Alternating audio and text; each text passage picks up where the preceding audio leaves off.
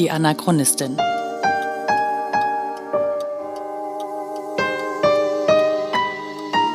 Ein Podcast über die Lebensgeschichte des Widerstandskämpfers Theo Hespers und seiner Nachfahren.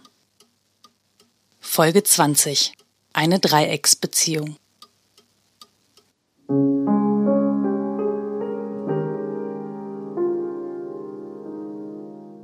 1936 zieht also mein Großvater mit seiner Familie nach Eindhoven. Zuerst in die Wilgenrostraat und einige Monate später dann noch ein bisschen näher ins Zentrum von Eindhoven, in die Franziskus-Sonio-Straat. Das Haus dort hatte zur Straße hin ein großes Fenster, wie das in Holland so üblich ist.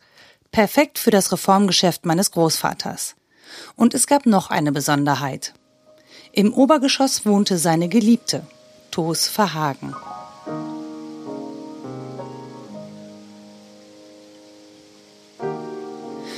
Ich versuche mir immer vorzustellen, wie das gelaufen sein kann. Alles, was ich über meine Oma weiß und was mein Vater über sie erzählt, klingt nicht so, als hätte sie einfach gesagt, na klar, gar kein Problem, zieht die Toast hier eben mit ein, macht doch nichts. Zumindest dann nicht, wenn sie von der Affäre wusste. Aber vielleicht hat sie auch nichts davon gewusst.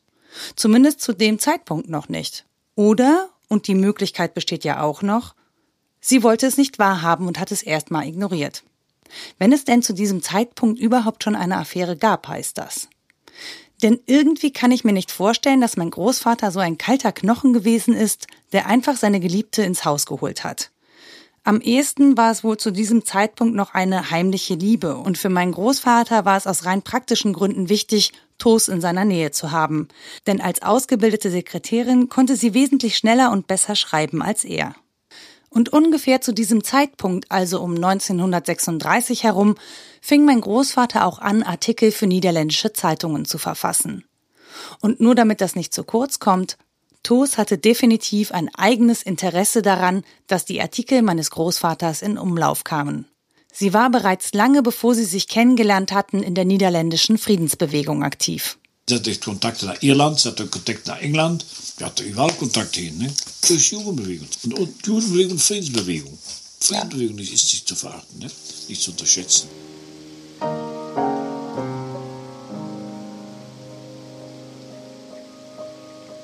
So wie mein Vater sich erinnert, hat Toos in ihrer Wohnung Gymnastikstunden gegeben und hat eben als Sekretärin für meinen Großvater gearbeitet. Sie war es auch, die ihm perfekt Niederländisch beigebracht hat. Wobei man dazu sagen muss, dass mein Großvater wohl auch recht sprachbegabt war. Vor seinen Reisen in den 20er Jahren hat er immer versucht, auch die Sprache des Landes zu lernen, das er bereist. Definitiv sprach er Spanisch und Französisch, sagt mein Vater, nur Englisch sprach er nicht. Aber dafür hatte er ja Tos. Doch egal, ob die Affäre da schon Bestand hatte oder nicht, ich kann mir nicht vorstellen, dass die beiden Frauen sich besonders nah waren. Allein schon, weil die Charaktere so unterschiedlich waren. Meine entwurzelte, im Ausland etwas hilflose Oma mit der großen Klappe auf der einen Seite und die selbstbewusste, intellektuelle und sehr selbstständige Toos auf der anderen. Und dann haben Toos und mein Großvater ja auch noch miteinander gearbeitet und dadurch sicher auch sehr viel Zeit miteinander verbracht. Also ich an der Stelle meiner Großmutter wäre, begründet oder nicht, auf jeden Fall eifersüchtig. Trotzdem haut mein Vater im Gespräch dann plötzlich diesen Satz raus. Die Toos Verhagen hat da auch mal viel Gutes getan. Sie war auch so was ähnlich wie eine Naturpraktikerin. Mhm. Und hat die Oma sozusagen vor dem Tod gerettet. Das macht das Ganze natürlich noch ein bisschen interessanter. Da sind also zwei Frauen, die beide meinen Großvater lieben, die unter einem Dach wohnen und die gute Gründe hätten, sich gegenseitig nicht so cool zu finden. Und dann rettet die eine der anderen das Leben. Und tatsächlich glaube ich die Geschichte, die mein Vater erzählt. Denn der kann da maximal sechs Jahre alt gewesen sein. Und wenn man in dem Alter was behält, dann sind das einschneidende Erlebnisse. Und eines Tages wurde meine Mutter todkrank. Nierbeckenentzündung. Und da ließ mein Vater ein Arzt kommen. Und die Ärzte, was konnten die damals schon? Mhm. Die Feldwall- und Wiesendoktor, sie konnten gar nichts. Er sagte, hat sich die Oma angeguckt und gesagt, es kommt er nichts mehr von terecht. Das heißt, die muss verrecken, es kommt nichts mehr, es wird nichts mehr. Mhm. Und dann sagte er, als er weg war, der Arzt hatte Tos, En het kwam er toch iets van terecht. Aus Eigensinn. Ne? Die Mhm. mochte Ärzte nicht. Ne? Die machte das selbst. Die Toastwagen hat sie mit, ich weiß nicht, ist er wieder, die kleinen schwarzen Körnchen. Leinsamen, mit Leinsamen. Mit Leinsamen hat sie gesund gemacht. Mit, Lein, mit Leinsamensud. Ne? Und sie hat sie gesund gepflegt. Sie hat sie gesund gepflegt. Der Dus, die sie an sich hassen musste wie die Pest, hat sie gesund gepflegt. Und während der Zeit, wo meine Mutter krank war, hat Dus das Kommando übernommen. Da gab es preußische Ordnung. Von der Niederländerin. Ja, ja, ja. Da lernte ich, zu- meine Mutter, die war ja so verliebt, so affenverliebt in mich. Ich konnte noch nicht mal die Schuhe, mit sieben Jahren die Schuhe zumachen. Ich konnte mich nicht anziehen. Gar nichts konnte ich. Die hat mich abhängig gehalten. Innerhalb von acht Tagen konnte ich alles.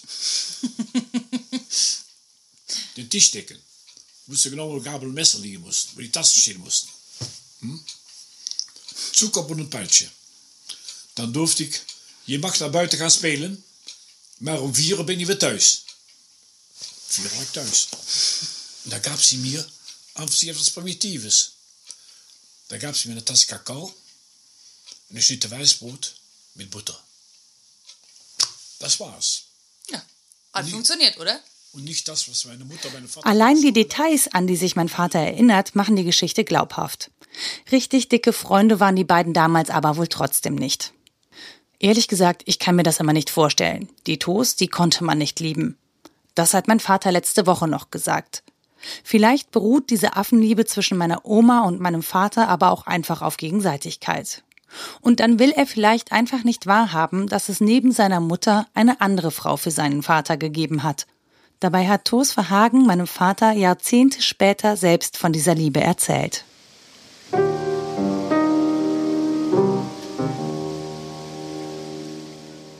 Wer übrigens einen Eindruck davon haben will, in welcher Aufbruchstimmung sich die jüngere Generation damals befunden hat, dem möchte ich gerne folgenden Film ans Herz legen. Elsa, er hätte die Welt verändert. Im Film über Georg Elser, also der Mann, der am 8. Oktober 1939 das Bombenattentat auf Hitler im Bürgerbräukeller in München verübte, wird eigentlich ganz schön das Lebensgefühl eingefangen, das Anfang der 30er Jahre in einigen Teilen der Jugendbewegung herrschte. Denn während die einen den Nazis hinterher marschiert sind, haben die anderen versucht, sich aus den eigenen Fesseln ihrer Elterngeneration zu befreien. Sie haben nach einem neuen, besseren Leben gesucht, jenseits der geltenden Konventionen. Ein Stück weit gilt das auch für meinen Großvater. Ich kann mir gut vorstellen, dass es ihm ähnlich ging wie Georg Elser. Dass er ein ähnliches Weltbild hatte. Nur hat er versucht, den Kampf mit anderen Mitteln zu führen. Trotzdem kommen sich 1939 die Geschichten der beiden Widerstandskämpfer erstaunlich nah.